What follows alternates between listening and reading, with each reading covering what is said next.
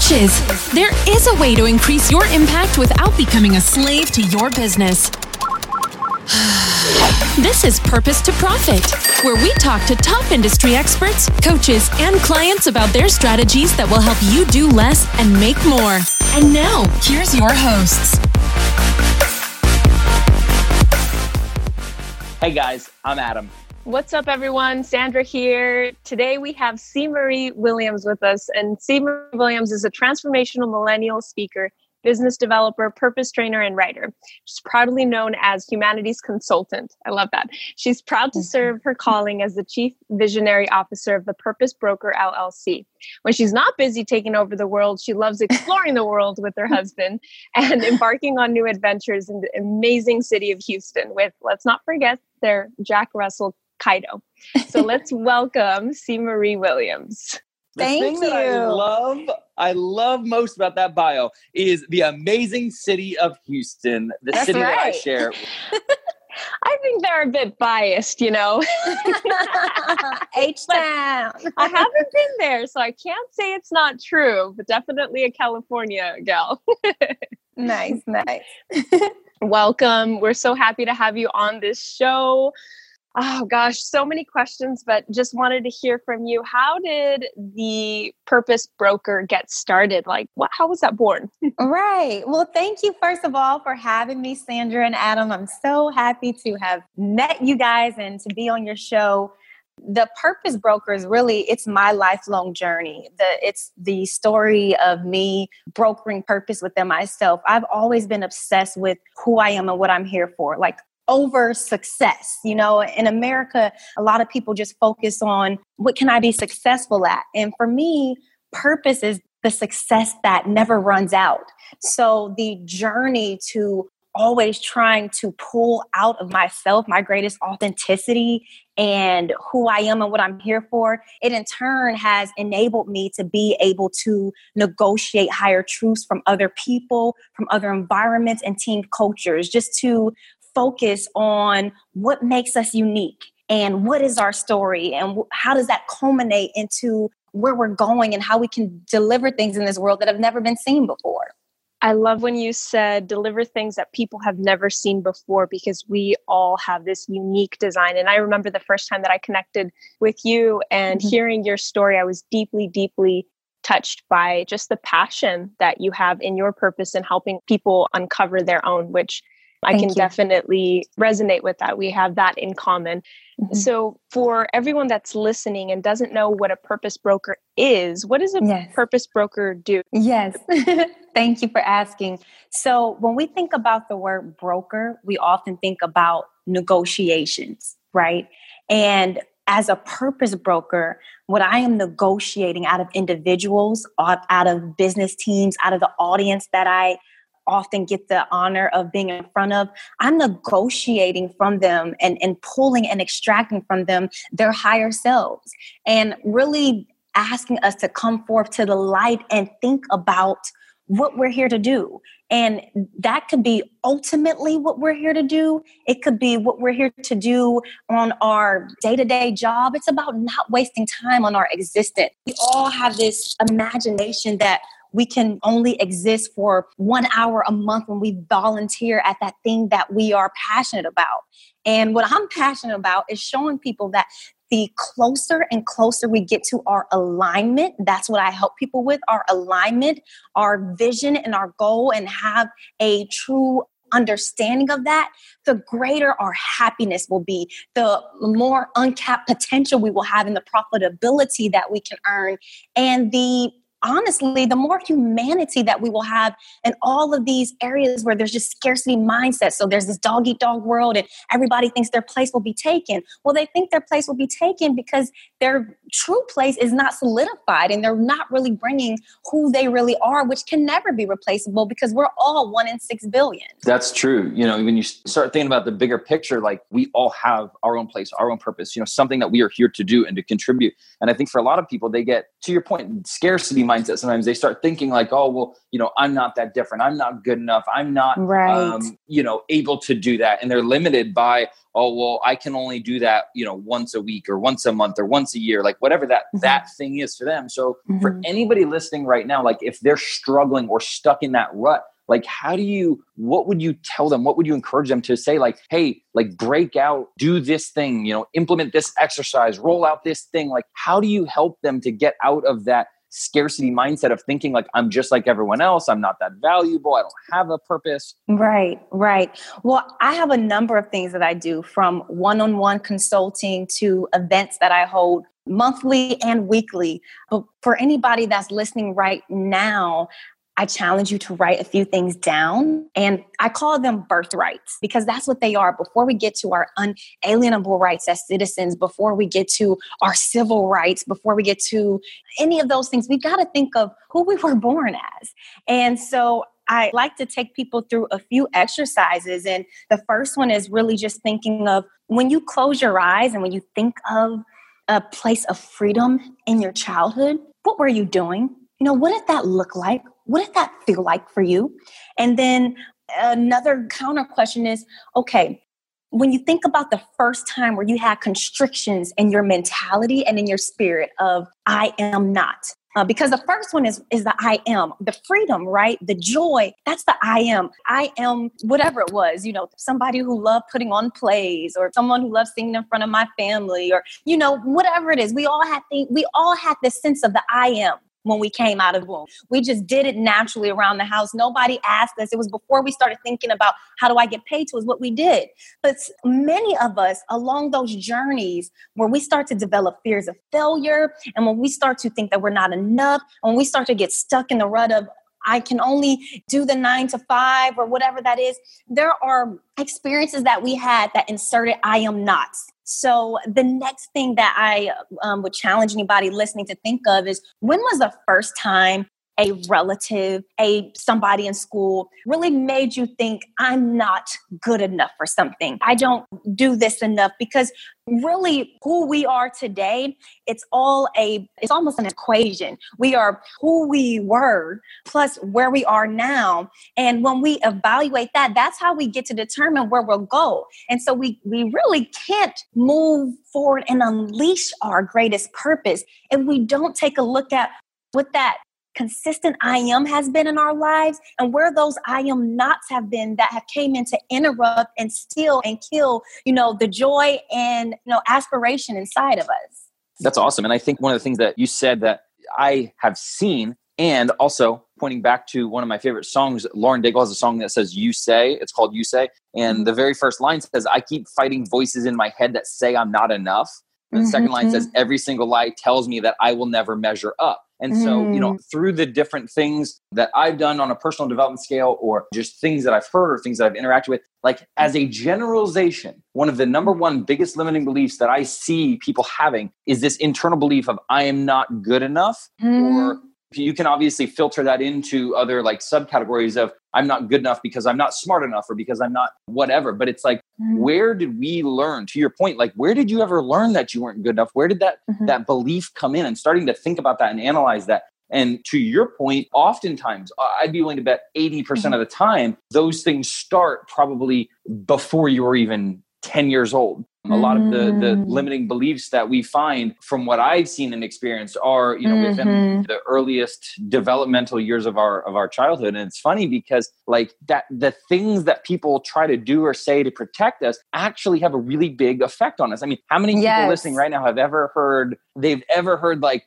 oh, money doesn't grow on trees, right? Like mm-hmm. it sounds silly, it sounds simple. Like you can argue that there's a, a valid principle behind it, but at the same time, that's a pretty big limiting belief. Yeah. Because what that's teaching you is that money isn't abundant and that you know it's not easy to come by and i'm i know sandra is laughing over there uh, waiting to debate the argument of how money grows because well it's paper right sandra I, I was muted but i was laughing yes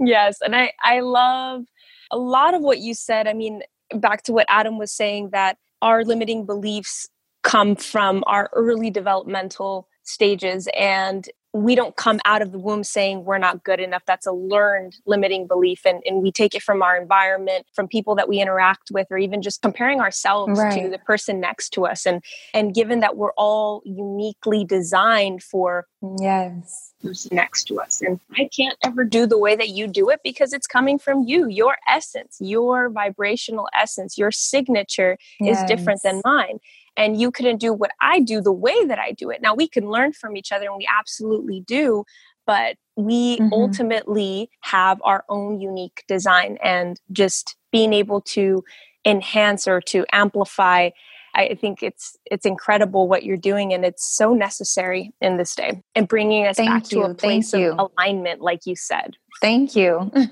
so, how did your purpose meet your profit? That's one of our favorite questions on the show, you talked about mm-hmm. what it is that you do and mm-hmm. who you do it for and how you do it. Mm-hmm. What was that moment that you knew that something was about to shift? Right. You know, I love entrepreneurship. So this was not my first go at it.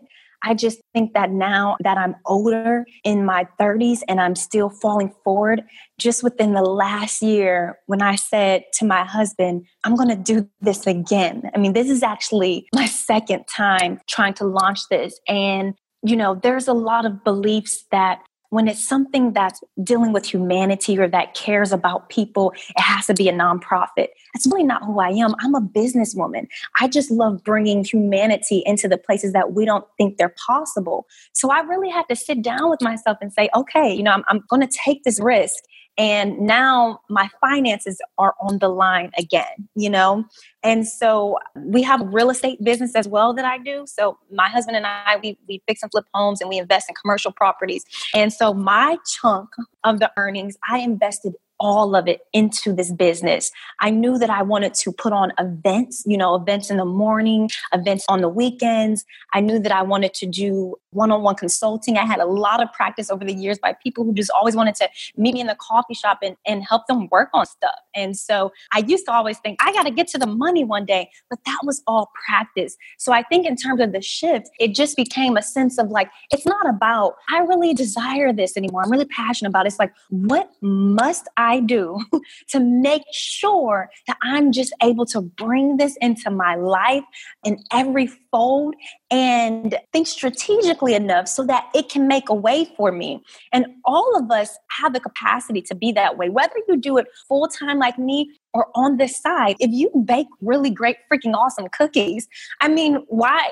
Especially for women because you know we we're taught to come from the heart chakra so much and everything is just give give give we don't think that we deserve monetary rewards for that giving. I mean, even if it's just $5 and hey, you're just making an extra $200 a month, that's a light bill. That's some makeup and an outfit and the gas for them. You know what I mean? So I think just the, I had you asked about the shift because I think for me, it definitely had to become a shift of this is what I must do in order to do what I love for the rest of my life you know, and one of the things that you said that I love that honestly we probably don't even explore enough on this show is like from a very high level, what I'm hearing is that you had gone down this route before and mm-hmm. you actually had to take a step back before yes. you could go forward again. And mm-hmm. I think that that's like when you are aligned with your purpose, like one, and I remember you and I talked about this the first time we ever met is like mm-hmm. doors are going to continue to opening and it's like the, the universe is going to, whether you call it God, the universe, law of attraction, yes. whatever you want to refer to it as,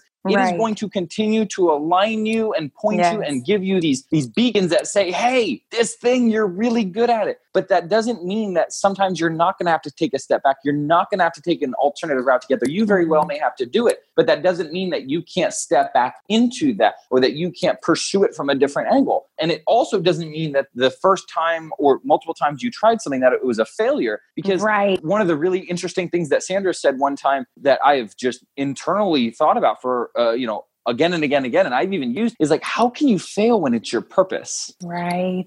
And i think that's the thing like sometimes we sometimes we think about like oh well i failed because i have to take a step back or i have to you know get a job temporarily or i have to find an alternative way to you know make ends meet. And it's like that's how can you fail when it's your purpose? You're not taking a step back. You're doing whatever it takes to get that thing that you desire or deserve. Absolutely. Yes. I read something recently that is just along the lines of what you were saying, Adam. It was so profound, it stopped me in my tracks. And I, I forgot what I was doing because it stopped me in my tracks.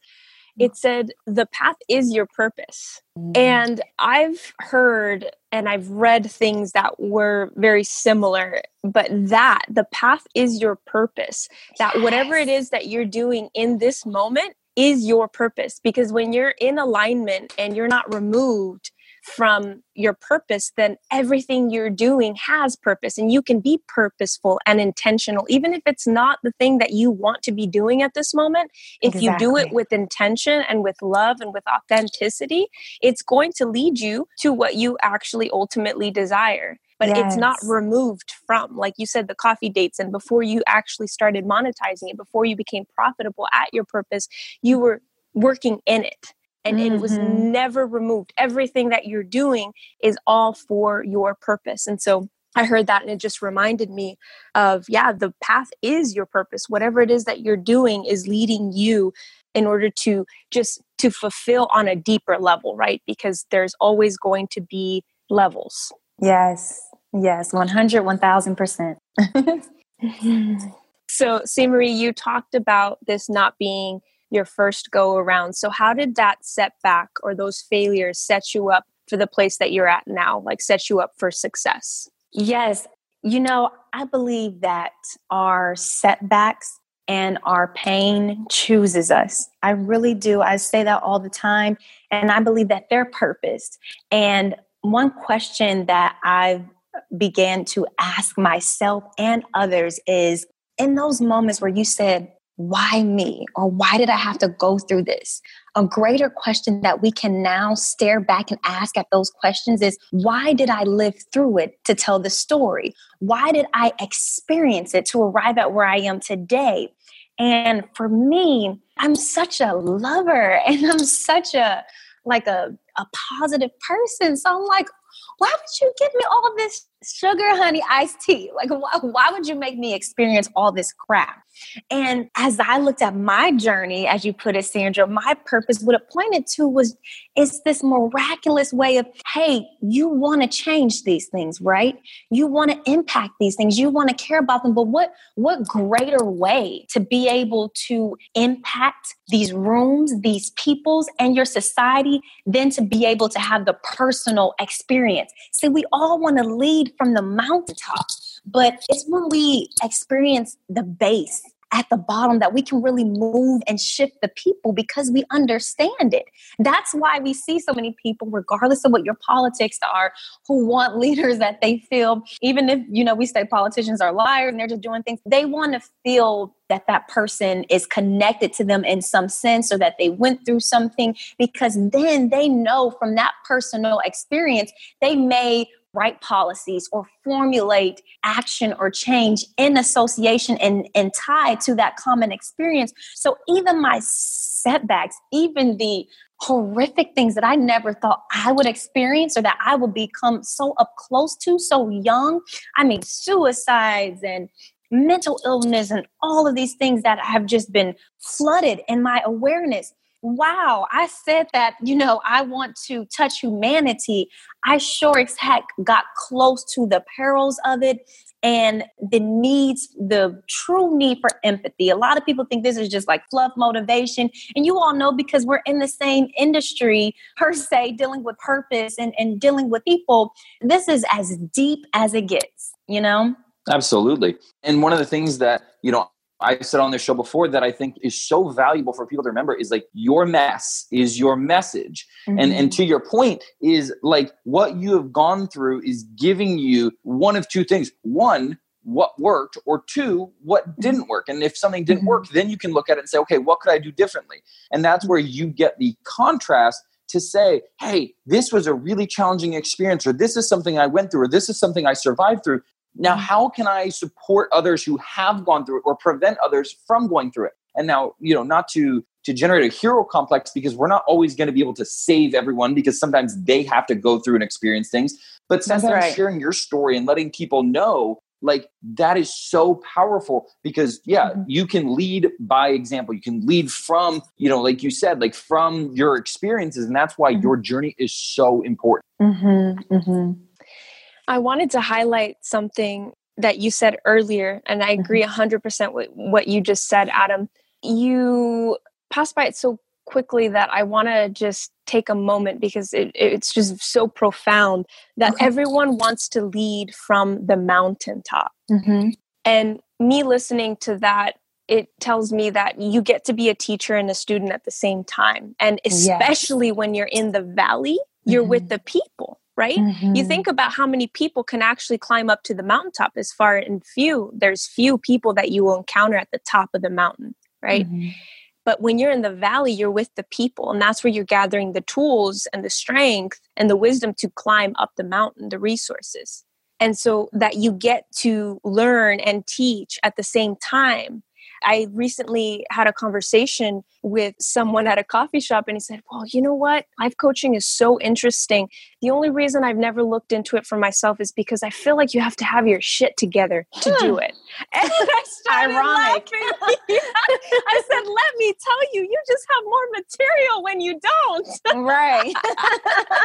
no, if you had to wait to have it all figured out or to reach the mountaintop before you can actually create, then you're going to be waiting a long time and there's a lot of valuable learning and lessons that you you get to share when you're in the climb, when you're in the valley. And so Mhm. thank you for saying that because a lot of times we ask why is this happening to me and Mhm. there's a lesson in it it's preparing you for what you're asking for and so if you're able to change your perspective and change your energy around it then it can propel you into the next thing instead of keeping you in a place of stuck or disparity or, or that scarcity mentality you can Mhm. become abundant and start looking at the resources that are around you and become resourceful because we are all naturally creative, resourceful, and whole. But Mhm. when we just look at what's in front of us, we can't see the bigger picture, right? So I think that that's extremely valuable. Thank you for mentioning that. Totally. Yeah, and in that vein, like I just finished the dichotomy of leadership by Jocko Willink, and he is a Navy SEAL, and he was Mm. just talking about how within leadership there are di- several dichotomies, and that's what the book is about. But one of them Mhm. was the difference between how there's a time for following and there's a time for leading, and Mhm. there were so many. The, the thing that I love about this book is that it specifically is talking about like his experiences as a Navy SEAL in combat, and then he Mhm. ties that back into leadership and business principles. And so it Mhm. was really cool to hear about like, hey, like there's this dichotomy that, that exists. Let me tell you the story of how it exists. But it's it's very similar to what you guys are saying of like part of it is this journey. Part of it is where you are choosing to lead from. You can choose to lead from the back, or you can choose Mhm. to lead from the front, or you can be in the middle and have that dichotomy and know when to be in the front and when to, to be in the back. And I think that to your point of like you can't just like be at the top of the mountain. You know, there's I used to have a um wallpaper on my phone that said the man on top of the mountain wasn't just dropped there. Like he Mhm. climbed that mountain and took that That's right. journey, and that's what has supported him. Mm, hmm Love it. Yes. So, C. Marie, why do you do what you do? What is your purpose? Yes. You know, I think it's part nature and I think it's part nurture. When I think about myself and things that I was doing when I was younger, I was always just leading people and trying to be creative and do things different. I mean, even like, you know, little tasks that I had with, you know, a school project, I would say, well, let's, I was always very interested and very inspired by our capacity to achieve greatness and to believe in ourselves. And another thing that I used to do is I used to think that some of the content in the schools was boring. I used to bring like my Bible to school. I'm talking as early as fourth grade and be like, where did this person come from? And I want to know this. And they were like, what?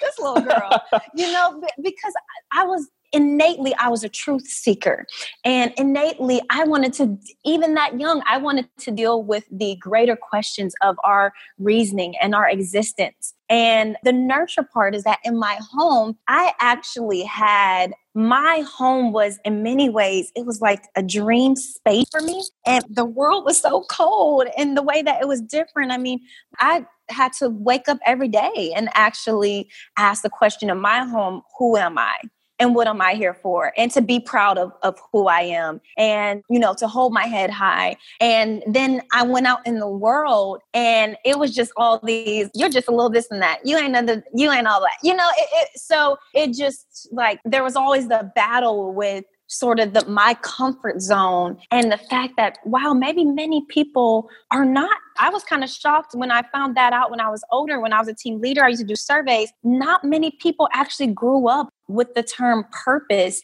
and questions surrounding and enforcing that in the home. It was more so about like how to get to the grade are you going to go to college you know what do you, what are you going to do before even asking who are you why do you want to do it and how do you see yourself in this space and time? Because we're all just here for a little minute.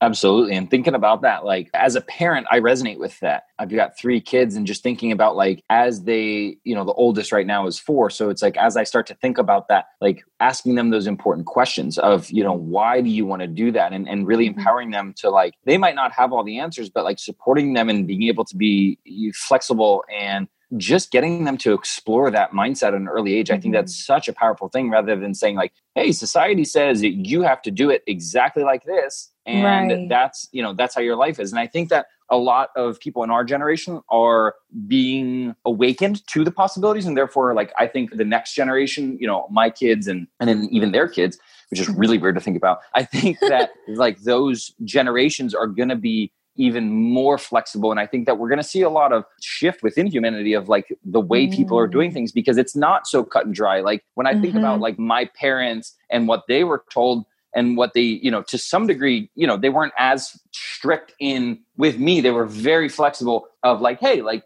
you can or cannot go to college like that's your choice but i know that like a lot of people that are you know in their 30s, 40s, 50s now, they were brought up with a go to college, get a degree, mm-hmm. go to work, work your way up, and, and that's right. your life. Right? right. And and I know that like now a lot of people are starting to say, hey, you know what? Uh, there's actually an abundance of other options. There's other ways that I can go about this. Um, right. And I love that. And I want to encourage that and you know my wife and i often talk about like how are we going to facilitate the opportunities for our children in the future of like instead of being like here's money go to college if you don't go to college you don't get the money but being like hey this is yours. As long as you're not using it on drugs or anything else we don't approve of like what do you want to do with this? Do you want to go to college? Do you want to start a business? Do you want to you know go to some kind of you know learn some kind of trade like do you want to mm-hmm. invest this in a house? Like giving them that flexibility and that option to use it wisely in a way that they're aligned with and that's going to support them. And now yes that'll take guidance from us because 18 years old we all know that we make we don't make the best decisions but sometimes as a generalization. But i think that you know starting to facilitate those types of conversations of like opening kids up to the the limitless possibilities that exist around us is such a huge concept. And and yeah just even integrating like the purpose conversation into the parenting mm-hmm. style. I think that's huge.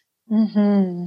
Yes. It is huge. And y'all are bringing me to tears listening to this because I, I truly do believe that this is the way that we heal our planet is through the children and, and not through just the children because there's parents that are raising the children. So it comes back to humanity, right? We're all someone mm-hmm. to someone. And so when it does start in the home, it's such a gift and you become your gift to this world right mm-hmm. as you come out. And, and you don't have to relearn or and and there's always going to be conditioning because you're a human that lives in in a society, but it just mm-hmm. becomes easier to hear your own voice from a very young yes. age. And so I, I thank you both for doing that for our future. You're securing our future. And going back to what you said earlier, C. About being raised in a home where you woke up every day and you asked yourself those questions. And it sounds like it was a topic of conversation for your family, which is such a blessing. For people that weren't raised in that kind of environment, what kind of advice do you have for them if they're seeking out their purpose?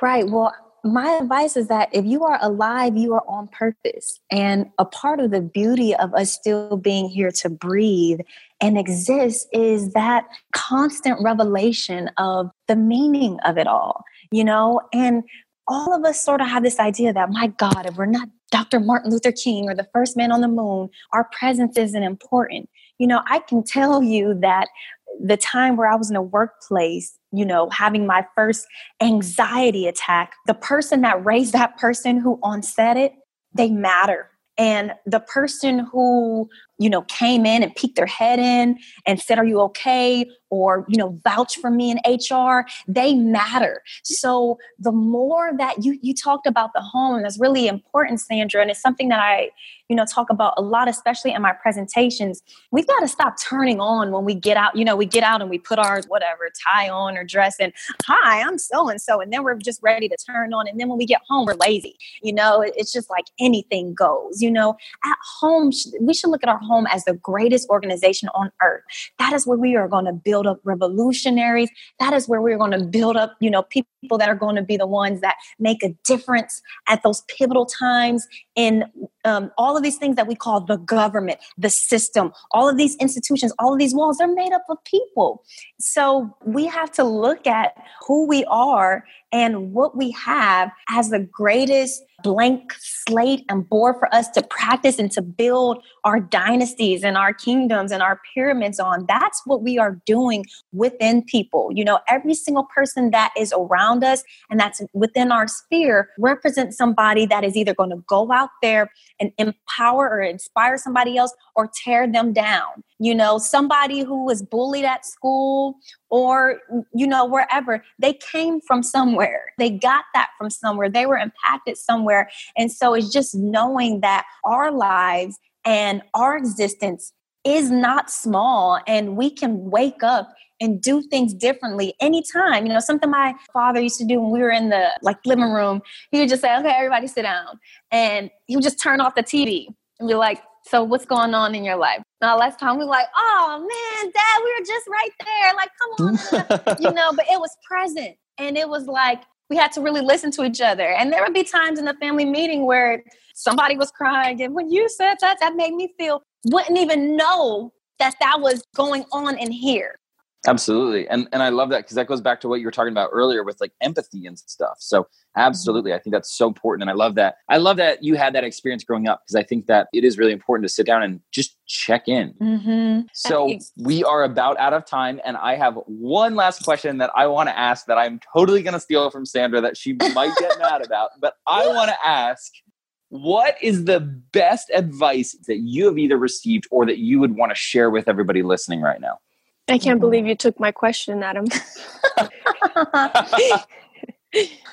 so, when we were in Africa, my husband and I were staring up at the stars.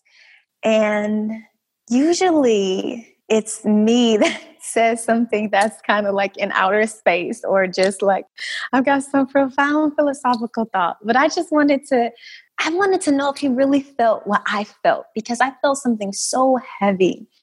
And he looked up at the stars and he said, There is no way that we are alone. Oh, how did he phrase? He said, How important are we in terms of creation? You know?